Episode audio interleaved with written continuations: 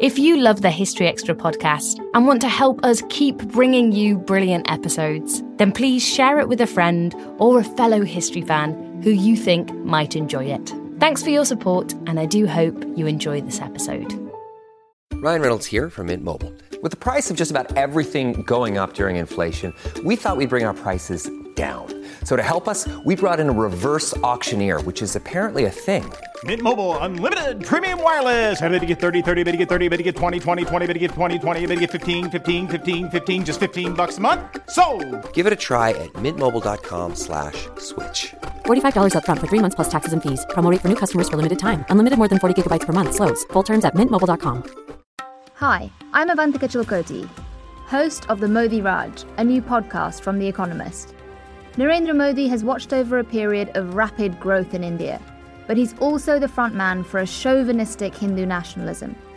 Now, he's eyeing another term as Prime Minister. What will it mean for India and the world? I've been trying to get inside his head.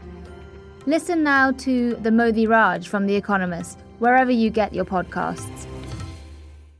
Hi, it's Dave Musgrove, editor of BBC History magazine, here once again to introduce you to our latest podcast. I'm joined by the deputy editor, Sue Wingrove. Hi, Sue. Hello. And the section editor, Rob Attar. Hello. Now then, the March issue of the magazine is ready for your delectation, and we've got some great features for you to enjoy this month, from a history of racism in 20th century Britain to 10 things you didn't know about the Great Wall of China. Plus, we've got World War I buses, and why rabbits and Nazis were mentioned in the same breath by an MP in the House of Parliament in 1953. Our first big interview this month takes us back to the Middle Ages, though. Mark Morris has just written his latest book on the subject of King Edward I. He's written a fascinating feature for us in the magazine about how Edward turned the Scots against the English. So I caught up with him to find out a little more about this cross border antagonism. You've just written your new book on Edward I, and you've done a piece for the magazine. And in the magazine, you're focusing quite closely on the events of 1290, and you're exploring what Edward I did to make Scotland an enemy of England. Can you just give us a bit of background to what's going on there? Well, I chose 1290 for the piece because, as far as I'm concerned, it's the pivotal year of Edward's reign, and by extension, it's the pivotal year for British history. The background is that Edward I had been outside of England for the previous three years, 1286 to 1289. He'd been in Gascony, largely to try and get his cousin, who was the King of Sicily, out of prison. Mm. And Edward's big aim from the mid 1280s onwards was to go on crusade again. He'd been as a young man before he was king, and he was determined to lead a European wide crusade.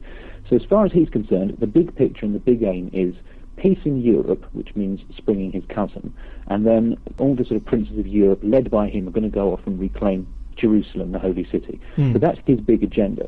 And that seems pretty close to fruition on his return in 1290 because his cousin is free, peace seems in prospect in, in Europe.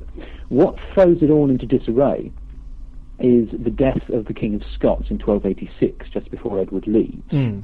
And this is a terrible tragedy for Scotland, as I say in the article, but it also presents Edward with a great opportunity because he sees that he could marry his only son, his only surviving son, the future Edward II, to the sole heiress of the Kingdom of Scotland, who is uh, Margaret the Maid of Norway. So this is really the icing on the cake as far as Edward is concerned. Uh, it, it, shouldn't affect his crusade plans. It should just be uh, sort of, it's an ideal situation really, to marry these two infants and by extension the two kingdoms. Yeah. And what I'm trying to say in the piece is, what I'm trying to explain in the piece is how everything goes awry. What does happen? What's, what's the situation in 1290? Well, in 1290, the situation in Scotland certainly is it's everything is, is coming together, uh, and Edward's plan seems to be bearing fruit. The Scots, people tend to assume that the Scots and the English were at loggerheads for centuries, and this idea that you could just marry these two children together, and then you'd have peace between the kingdoms and, and, and a united kingdom, because that's what's in prospect in 1290 is, is that if these two children, the, the son of the King of England, the future King of England, and the sole heiress to Scotland get married, then they are going to produce children who are going to inherit both kingdoms. Mm. So what you've got there in 1290 is this uh, opportunity, just because the dynastic dice have rolled in a certain way, for a union of the crowns of the kind that doesn't happen until 1603, Mm. um, when James VI of Scotland becomes James I of England. Yeah. Now, a lot of readers may may assume that this is kind of a, almost a ridiculous suggestion because we tend to think of the English and the Scots as always fighting each other in the Middle Ages. It's kind of their default position. And in fact, as I, again I say in the article, this is a misapprehension. The, the Scots and the English were, were getting on tremendously in the 13th century. Edward's aunt had been married to a King of Scots. Edward's uh, sister had been married to a King of Scots. And it's not just the royal family, it's the aristocracies as well. So you've got these two kingdoms who are getting on famously, and Scotland since the 12th century has been approximating itself culturally to England. So it's not that the Scots, the English view the Scots as their enemies or barbarians.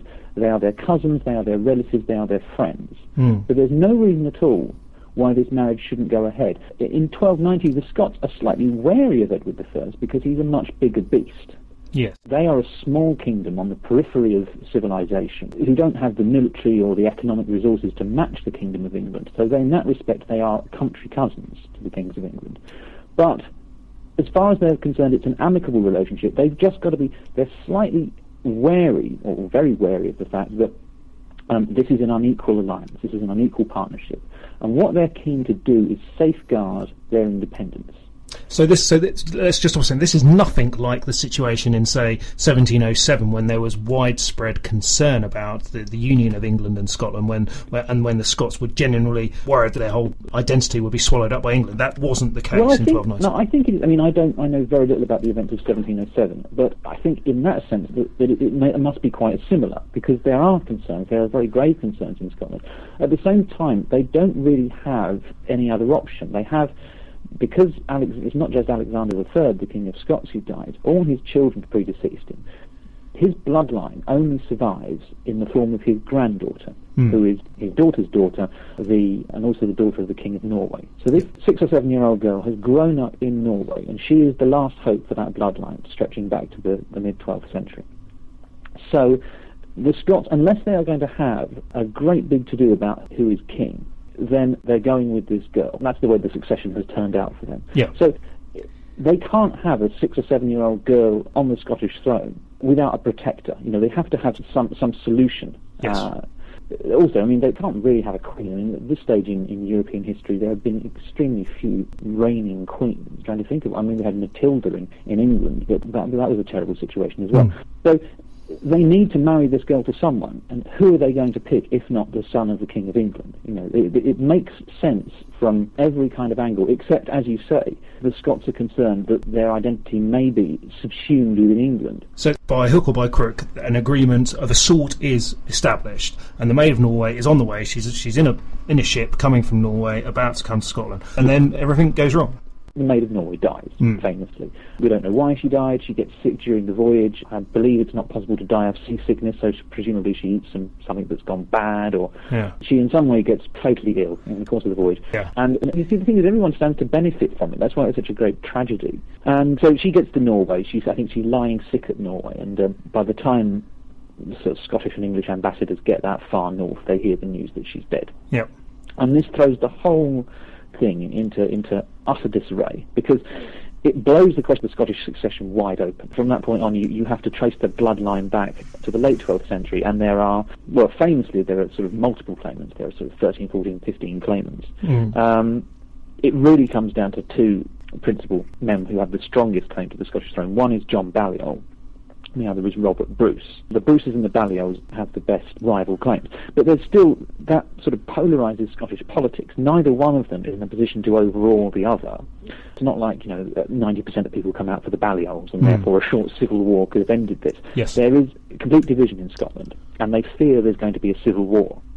So once again, what do they do? What do the sort of sensible men of peace do? They say, well, we must sort this out legally. We must have an arbitration.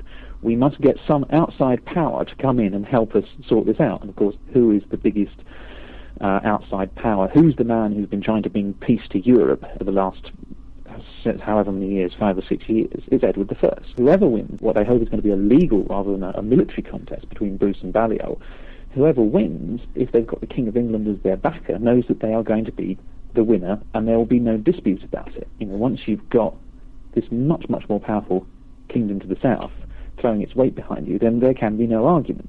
Yeah. So that's the situation that they're anticipating in the autumn. The terrible twist for the Scots, and I think this is where you would argue Edward I makes his greatest miscalculation of his reign, is that Edward sees this now as an opportunity. He had this opportunity of, of effecting a union by marriage, he now wants to use this same opportunity, the opportunity that has been created by him being invited into arbitrate, as an opportunity to elicit an unqualified statement of Scotland's inferiority or subjugation to England. And this is this is the, the, the potential source of disagreement that has existed between England and Scotland for the last couple of centuries. Yeah. Above and beyond all the kind of intermarriage and the bonhomie and the sort of visits to each other's courts and exchanges of gifts and, and, and the getting on like a house on fire, there is this great question which various Scottish kings uh, have managed to duck from one generation to the next, and various English kings have had the um, wisdom or ability to compromise to ignore. And Yeah. that's the question of is Scotland in any way subject to England? And Edward I, like a lot of his predecessors, believes that it is, believes that Scotland is just a part of a greater whole uh, in the British Isles, which should kowtow to England. That, that there is only one crown in the British Isles, and that is the crown worn by the English kings. And any power exercised by the King of Scots is delegated to him by the King of England. The kings of Scots are just, in that sense, vassal rulers. And this this is clearly uh, a suggestion which is going to grate with the Scots. Absolutely, because the Scots have been maintaining, ever so politely, for all that time, for the last couple of centuries, that in fact they are a completely independent kingdom. And of course, the evidence is entirely on the Scots side. And if we look at it now dispassionately as historians, we think, well, of course Scotland was an independent kingdom. We can chart the history of the Kingdom of Scots, you know, way back into the, the distantness of time of the early Middle Ages. But no one in England saw it like that. You know, they, their history books told them that there was once a place called Britain, and they see England as, as highly equated with Britain. And they are trying to restore this greater whole. The uh, Anglo-Saxon kings have made these great claims to be rulers of the whole of Britain. Yeah, I think it was Athelstan who famously said he was the emperor of Britain, wasn't Exactly, he? So, yeah. exactly. And those are kind of those are the kind of um, epithets that the English kings are developing in the 10th and 11th centuries, claiming to be emperors of, of, of the whole of, of the islands of Britain. But what gives it a real shot in the arm, this idea, because the Normans initially don't seem that interested in it. They're sort of quite content to be just kings of England on their coins and on in their writs. Hmm. What gives this a real shot in the arm is the mischievous fabrications of Geoffrey of Monmouth in the 1130s, who famously writes this book called A History of the Kings of Britain, for reasons that we haven't got time to go into. But it's, this is where all the King Arthur stuff comes from Yep. you know, or, or is developed in such a way you know, that it becomes a sort of standard history of Britain and England, and, and the, the everyone goes wild for it. I mean, it's, it's an incredible bestseller. There's hundreds of surviving copies from these uh, 12th and 13th centuries.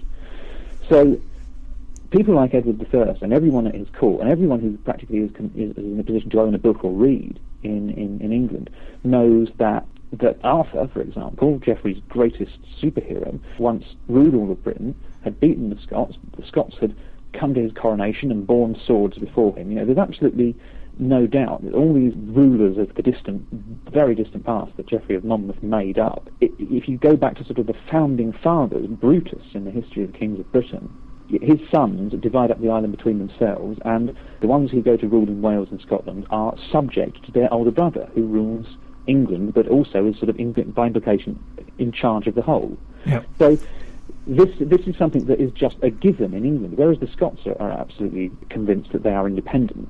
That there is this myth in England that the Scots had always been subject um, to the English kings. So, Edward has this had this attitude, which is imbued in him, which is he's been he's been given as he's grown up that England is superior to Scotland. So he's got this opportunity to make Scotland fit that suggestion. So, so how does this lead into the famous Wars of Independence and the Declaration of Arbroath and, and the centuries of, of Anglo-Scottish antagonism? Well, what, as far as we can tell, what seems to happen is, the, as I say, the, the Scots invite Edward in to arbitrate, and Edward takes the trouble to prepare his case, and he obviously thinks that there's going to be some objection to him insisting that he is Scotland's overlord. It's an extraordinary um, act he does, where he, he not only searches his royal archives, which are extensive, you know, he's got hundreds, tens of thousands of rolls now in the National Archives of, of Edward, the, the rolls produced by Edward's government, but he not only looks through them, he writes to all the abbots and monasteries and says, I want you to search your chronicles and find evidence that England is Scotland's rightful overlord. And so he, he puts together this document. I mean, it's not an exaggeration to call it a dodgy dossier. He puts together this case for his superiority and presents it to the Scots, who seem to have been none the wiser. I mean, they seem to have come to, to the border to meet him in, in the spring of 1291. Um, expecting that he's going to turn up and sort of say, "Oh yes, right, Bruce Balliol will have an arbitration, and I'll um, all I'm all I'm doing is coming up as a sort of um, a friend to help out. Yeah. And what actually he presents them with is like, I can't arbitrate because actually there are many more candidates than just Bruce and Balliol, and the, the the best way for me to sort help you sort this out is if I act as judge. And, and of course, I'm entitled to act as judge because I'm Scotland's superior lord, as you'll no doubt agree. Um, here is a dossier to prove this uh, assertion, and uh, if you don't agree with it, then you can always fight me. you know, it's, it's real gunboat diplomacy. And so uh, from that point on, the English and the Scots are, are not seeing eye to eye.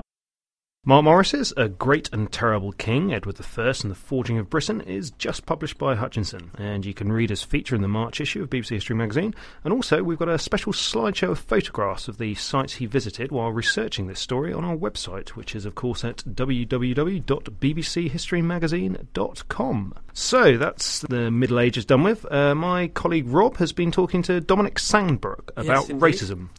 Rob, what's, what's Dominic been telling you about? Well, uh, as people may know, this year is 40 years since Enoch Powell's famous, or perhaps infamous, Rivers of Blood speech, which highlighted racial tensions in Britain. And it's also 60 years since the arrival of the Windrush, which was the first major post war influx of Caribbean immigrants into Britain.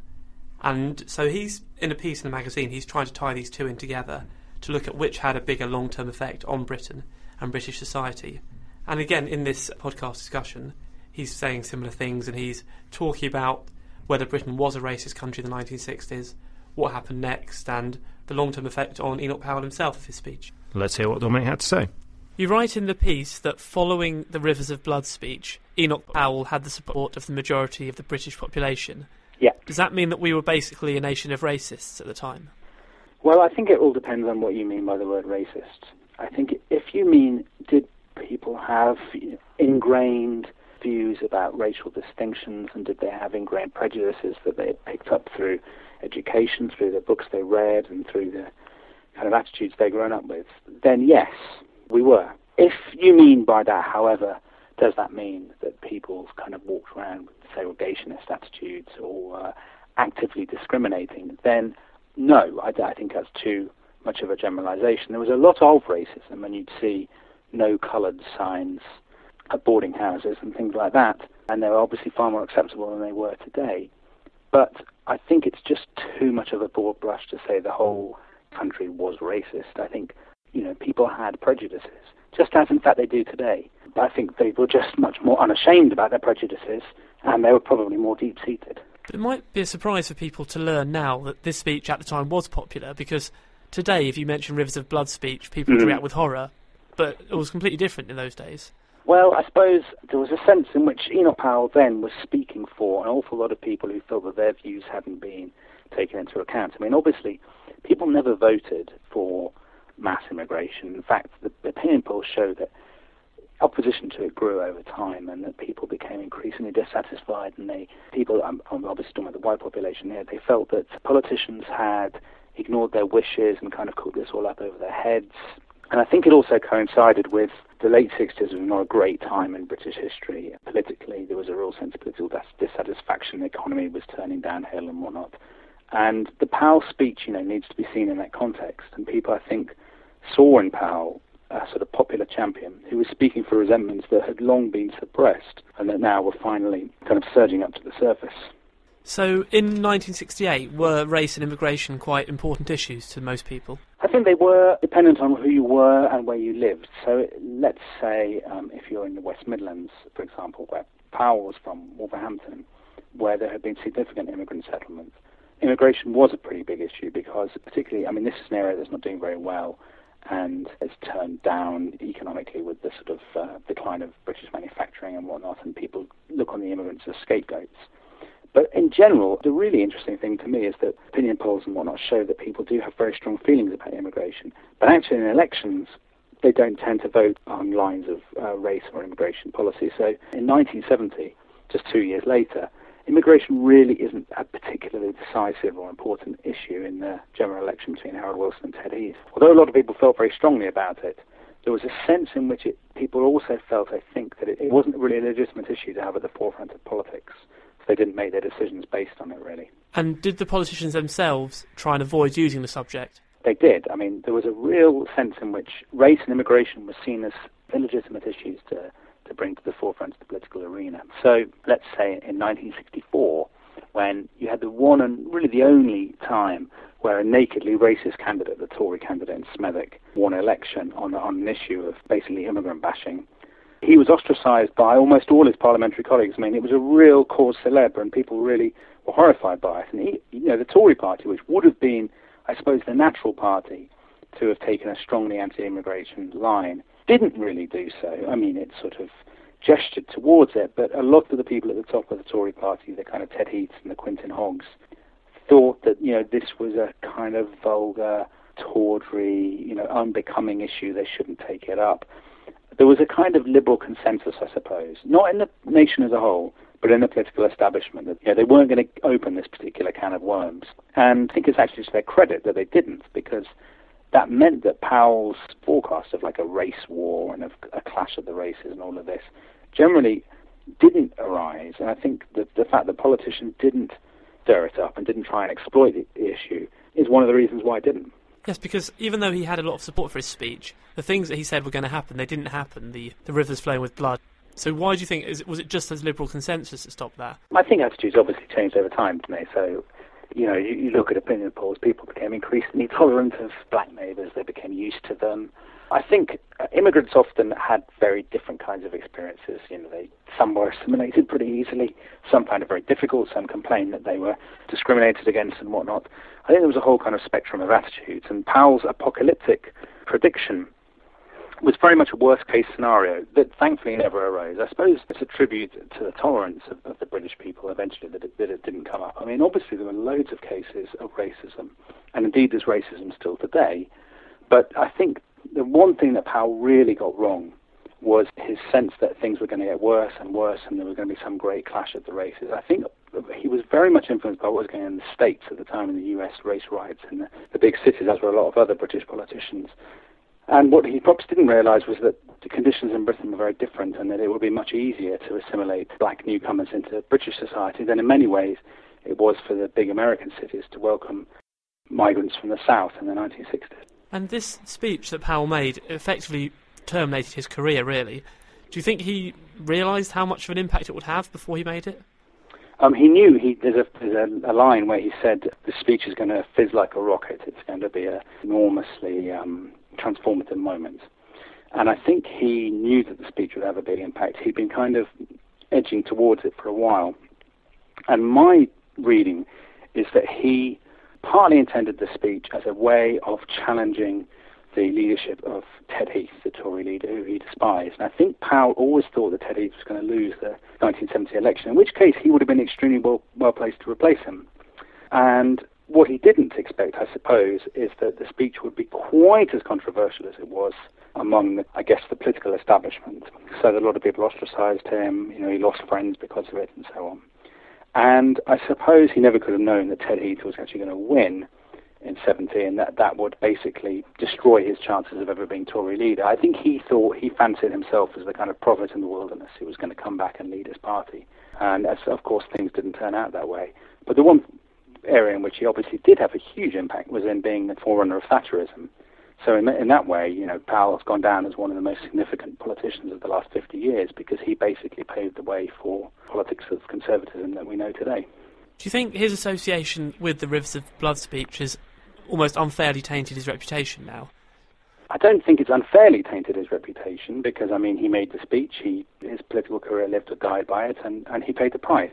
On the other hand, I think if you just concentrate on that, if you say, as people often do, oh, you're not part of the racist, you're not part of the anti-immigrant crusader, you miss so much more of what was an incredibly interesting uh, political character. So you miss, for instance, you know, all the sort of economic stuff, um, all the kind of forecast of Thatcherism that he'd come up with as early as, well, as early as the early 60s, really. You also miss the fact that, you know, he was actually a much more liberal politician than is remembered. He wasn't a hanging, flogging type at all. He was very much against capital punishment. He was very anti-American.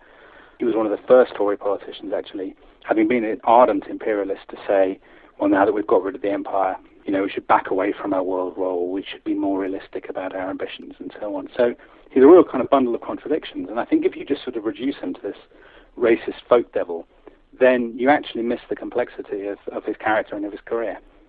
And do you know whether he rejected making the speech afterwards? He never uh, he never regretted making the speech. In fact, the one thing that I think is, is particularly um, to his demerit is that when he was later asked to disassociate himself from uh, racist thugs who had been beating up Asian immigrants while kind of chanting, you know, Enoch is right and whatnot, he refused to disassociate himself from them because he always said, well, you know, obviously there's no association, so I refuse to disassociate myself. And I will not distance myself from them because I've got nothing in common with them anyway. And I think he was very politically very insensitive and didn't realise um, the effect. I mean, he was very much a creature of Westminster, and I don't think he realised the effect that his words would have on vulnerable groups and on vulnerable families who'd only just moved to Britain. Uh, and he never did repudiate this speech. He never did turn against it. He was right in one respect that people don't probably uh, realise, which is he predicted pretty accurately how many, what the immigrant population of Britain would be in the year 2000. He predicted that it would be so many people. And at the time, the consensus was, oh, this is just rabble rousing and disgraceful scaremongering and whatnot. There won't be nearly as many people. Well, actually, he was quite right. What he was quite wrong about, of course, was that he didn't realize how successfully newcomers to British society would be assimilated. And I, I suppose that will always uh, haunt his reputation. Also, coming on in your article, you talk about another important anniversary, which was the arrival of the Windrush 60 years ago. Mm-hmm. How was that event greeted at the time? Uh, the docking of the Windrush in June 48 was was seen at the time by a lot of people as a slightly kind of amusing um, colour piece rather than a, a landmark in, in British history. So, you know, the newspaper coverage, you go back and it's, you look at the newspapers, and a lot of them treat it as a, a funny story of these chaps coming over to England to make a new life and, you know, isn't it all very jolly and all the rest of it.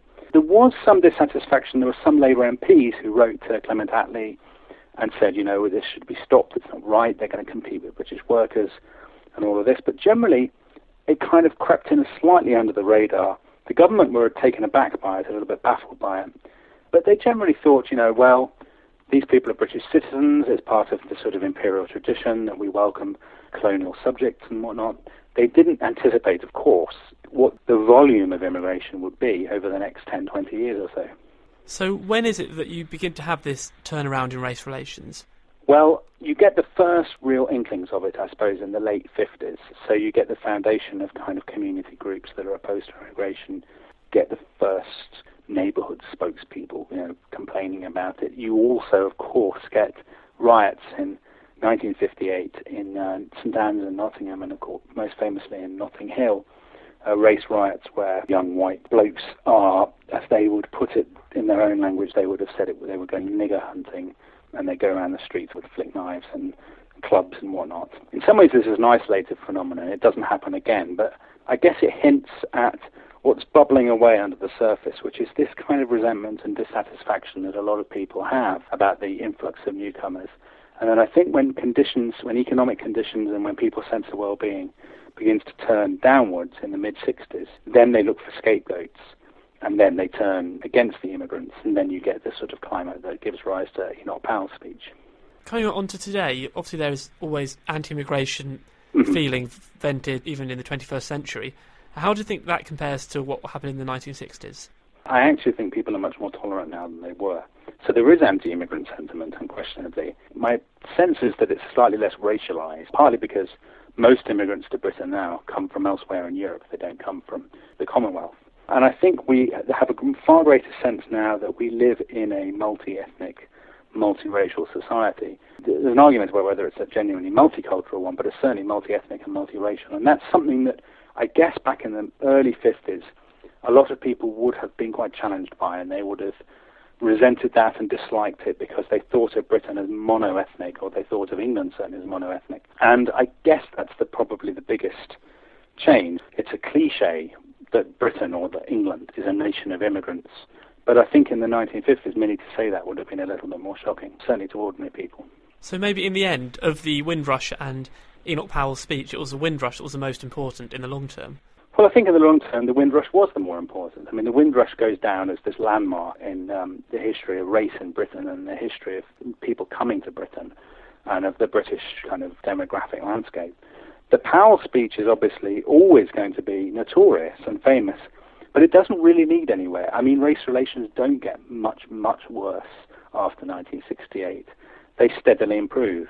There's no race war. There are no rivers of blood. And in that sense, the Powell speech kind of stands alone, slightly detached from the mainstream of history, whereas I would argue that the Windrush is probably far more deeply embedded in the course of our national life.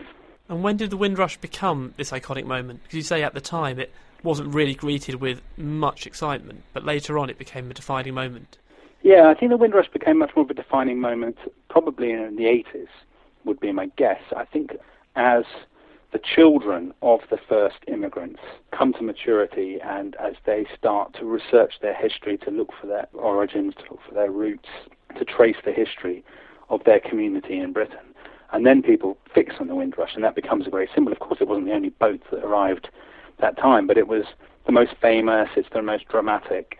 And so that's become enshrined, if you like, as the, as the icon of immigration into Britain and why we mark its anniversary this year. Ryan Reynolds here from Mint Mobile. With the price of just about everything going up during inflation, we thought we'd bring our prices down. So to help us, we brought in a reverse auctioneer, which is apparently a thing. Mint Mobile unlimited premium wireless. Ready to get 30, 30, bit to get 30, bit to get 20, 20, 20, bit to get 20, 20, bit to get 15, 15, 15, 15 just 15 bucks a month. So, Give it a try at mintmobile.com slash switch. $45 upfront for three months plus taxes and fees. Promo rate for new customers for limited time. Unlimited more than 40 gigabytes per month. Slows. Full terms at mintmobile.com. So that was Dominic Sandbrook. Now it's time for me to have a chat with the deputy editor of the magazine, Sue Wingrove, who's in charge of our book reviews section. Sue, what's the lead book that we're looking at this month? Right, the lead book this month is Italy's Sorrow, A Year of War, 1944 to 1945, by James Holland. Now, this is an impressive account of the destructive and bitter military campaign in the Second World War Italy. Holland based his reconstructions of the war on a series of interviews with combatants on both sides, and it's a long, very detailed, and um, hugely researched account of the Allied invasion and conquest of Italy. Um, he concentrates on the military campaign from the Battle of Cassino in May 44 to the liberation of Bologna in um, April 1945. And it's, it's a great book which describes the, um, the campaigns um, in, in detail. What does our reviewer think of it? He thought it was an excellent book. Philip Morgan reviewed it for us, and he was particularly interested because his father actually fought in Italy in that period. So he was quite keen to, to learn a little more about it because his father, like uh, many people who fought in the war, wasn't necessarily very keen to um, to sort of relive the whole thing. So I think Philip was quite interested to find out uh, more about it, and he thought it was a great book. Okay, what else are we reviewing? We've got Filth and Diseases in Victorian Britain.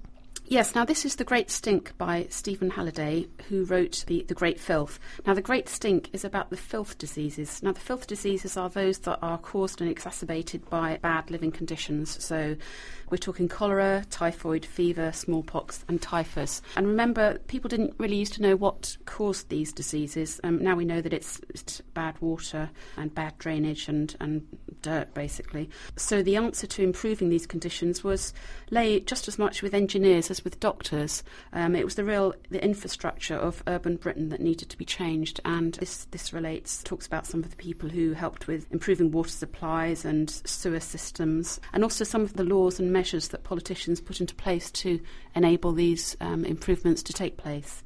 Halliday's got a good line in exploring um, filthy subjects like that, so I'm sure that's good. Indeed. Uh, I'm sure there's lots of gruesome detail in there, and I imagine there's lots of gruesome detail in The Witches of Warboys by Philip Almond. Yes, now this is a, this is an account of a 16th century witch trial. A strange little story, really. An, an elderly woman woman came to confess to the alleged crime of witchcraft, and she was hanged for it in 1593. But just to make sure, they hung her or hanged her husband and her daughter as well. So it's a real sad, really sad story. And uh, our reviewer Ronald Hutton was very impressed with this book. Um, which he thought worked just as well as a history of culture and ideas as a social history, and also as a psychological study, really, of how the situation just mushroomed out of control, really. I mean, they tried various things to resolve the situation until it seemed that a triple death was the only way out. Okay. And we've got a review of Blair Worden's latest book. Blair Worden is uh, is one of the, the big hitters in uh, Cromwellian history. What's he been writing about? Indeed, this is literature and politics in Cromwellian England, and this uh, reviewed by John Morrill. And this book secures Warden's reputation as the preeminent historian of Cromwellian England. It's a demanding book, but hugely rewarding. So, for anyone who's interested in that period, this comes highly recommended. Okay, and finally, we've got something from A.D. Harvey, a regular contributor to the magazine. The book that he's written is called The Body Politic. So, what's that about? Yes, this is a slim but interesting volume, and it's on the metaphor that society resembles the human body, so that the social organism might be able to suffer similar disease and disorder as, as the human body might. It's a quirky book, but it covers. I mean, this metaphor is, is quite um, it's quite an old one. It's from the second millennium BC right through to the current use of the metaphor for computer viruses. It's quite a strong metaphor. So when we talk about sick society, basically that's what that's what we're talking about. Um, so it's quite it's an interesting little book. Many thanks, Sue. We will come back to books, of course, next month. But finally, our last big interview is with Liam Kennedy from Queen's University Belfast. Liam is the latest historian to step into the BBC History magazine Time Machine. I asked him which year he'd like to go back to and why, and this is what he told me. Welcome to the BBC History magazine Time Machine. Could you just, first of all, tell me which year you'd like to go back to? 16. Okay, well, what are we going to be doing in 1916? Where, where, and when exactly do you want to go back to? Well, uh, I'd like, like to go to Dublin on Easter Monday, 1916. And thinking of the kind of the backdrop to this, the Great War was in full swing. You had tens of thousands of Irish soldiers at the front fighting for the, the British and their allies. But back in Dublin, a small band of Irish ultranationalists had occupied the centre of the city and with their headquarters in the General Post Office, and I'd particularly like to locate myself close to the GPO. Indeed, ideally, just after Patrick Pearse, or Pat Pearse, as his mother called him, had read the proclamation of an Irish Republic and I suppose what I'd really like to get at is some of the motivation behind his involvement and um, to pose some questions about the longer term consequences to see to what extent he'd thought about that. Perhaps you ought to tell us who Pat Pearse was. Yeah, he was a school teacher, a member of the revolutionary Irish Republican Brotherhood, and the IRB, uh, the Irish Republican Brotherhood, had infiltrated one of the major nationalist organizations, the Irish Volunteers, who I, sh- I, should emphasize, were opposed to Ireland's involvement in the First World War. The mainstream Irish nationalists were, were, very much in favor of supporting Britain in that war, of course, with the prize at the end of it of home rule for Ireland or a devolved parliament for Ireland. However, the Irish volunteers, a kind of a minority grouping, um, were considerably more militant. And the IR, yeah, it's slightly complicated because we're talking about a minority within a minority. But the right. Irish Republican Brotherhood, a secret organization, had the objective of an Irish republic not just a devolved parliament, but yeah. a, uh, an independent Republic of Ireland. Yeah. And Pearse came to be the leader of the insurgents and also the president, or the self styled president of the new provisional government. Nobody in Easter week 1916, most people in Ireland, would have had no conception of an Irish Free State, later Irish Republic, being round the corner. Mm. You know, I do need to get across this was a very small band of highly unrepresentative Irish nationalists seizing the initiative, you know, effectively. And they held the centre of Dublin for six days, during which fair bits of the city were laid waste, and it ended on Saturday after Easter week with this unconditional surrender of the, the rebels. And the casualties, surprisingly in a way, were relatively light, particularly on the rebel side. But nonetheless, you had something like 200 civilians, innocent civilians, killed and more than 2,000 injured. And one of the things that uh, I find fascinating is that Patrick Pearse, the, the leader of the rebellion, had talked, you know, in the the years and months leading up to 1916 about bloodshed, about bloodshed being a, a cleansing and a purifying thing. I mean, there's kind of elements of proto-fascism there. But uh, to his credit, actually, when he saw, you know, real bloodshed on the, on the streets of Dublin, he, he was rather repelled by. And you were saying that the, the people who listened to him giving the proclamation were were they a little bemused about what he was saying? Did, did, what... Absolutely. I mean, this this wasn't anticipated by the majority of Irish nationalists. I mean, this was a uh, an underground uh, conspiracy and uh, it wasn't anticipated, at least at that point, by the, the British authorities in Dublin Castle. So, in a sense, it took all Ireland by surprise. And so, if we then move forward a bit and we are able to, to uh, walk around Dublin with Patrick Pearse, what sort of things would you want to be asking him about? I'd, yeah, I would like to have, had he had a moment, to um, go up to Patrick Pearse um, inside the, the GPO and say, you, you know, you've read the proclamation of a, a republic, but have you thought of the the consequences of, of this heroic gesture? You want a united Ireland, and yet the effect of this rising. I mean, when the news gets to Belfast and um, unionist parts of Ireland, will be to ensure that there's absolutely no possibility of a united Ireland, that partition by virtue of this bloodshed is virtually inevitable. And if I had time, I would get in a, well, a related question, I think, which is that aren't you worried about, you know, sparking communal violence on the island in, in the wake of this unrepresentative rising? And thirdly, uh, isn't this a precedent for any minority group within Ireland with guns to uh, attempt to seize power and impose their will on the, the majority of the people. And, and, do you have any sense of, of how he might answer those questions? What do you think his reaction would be? I think his reaction would not be in terms of uh, notions of democracy or democratic ideas. I think his reaction, I mean, he was an idealist of a, a very intense kind um, rather priggish, a bit humorless. And I think he would have, uh, to me, have just echoed back one of the lines in the Easter Proclamation, which is that they were striking for Ireland's freedom as, as part of a contract with the dead generations who had been seeking Irish freedom down the decades, perhaps down the centuries problem, of course, though, is that you know anyone can co-opt the dead for um, for any current cause whatsoever.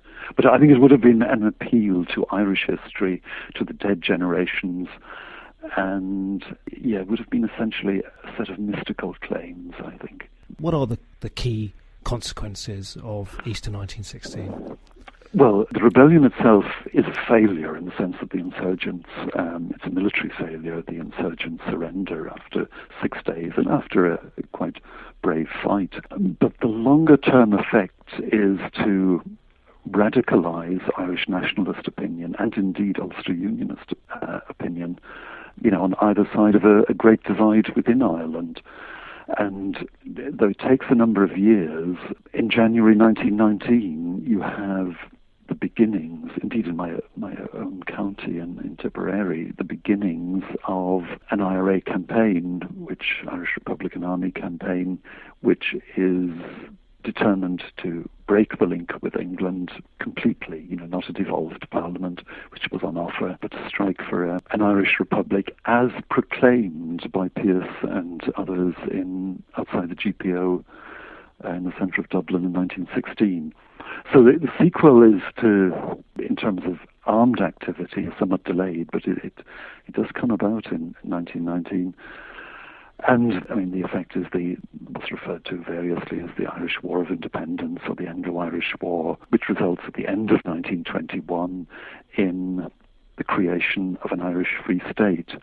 But uh, the crucial thing, or one of the crucial things here, is that this Irish Free State extends to the nationalist part of the island, I mean, essentially 26 of the 32 counties, and indeed the Ulster Unionists have, you know, staked a very firm political and indeed military claim to the um, six northern counties of Ireland.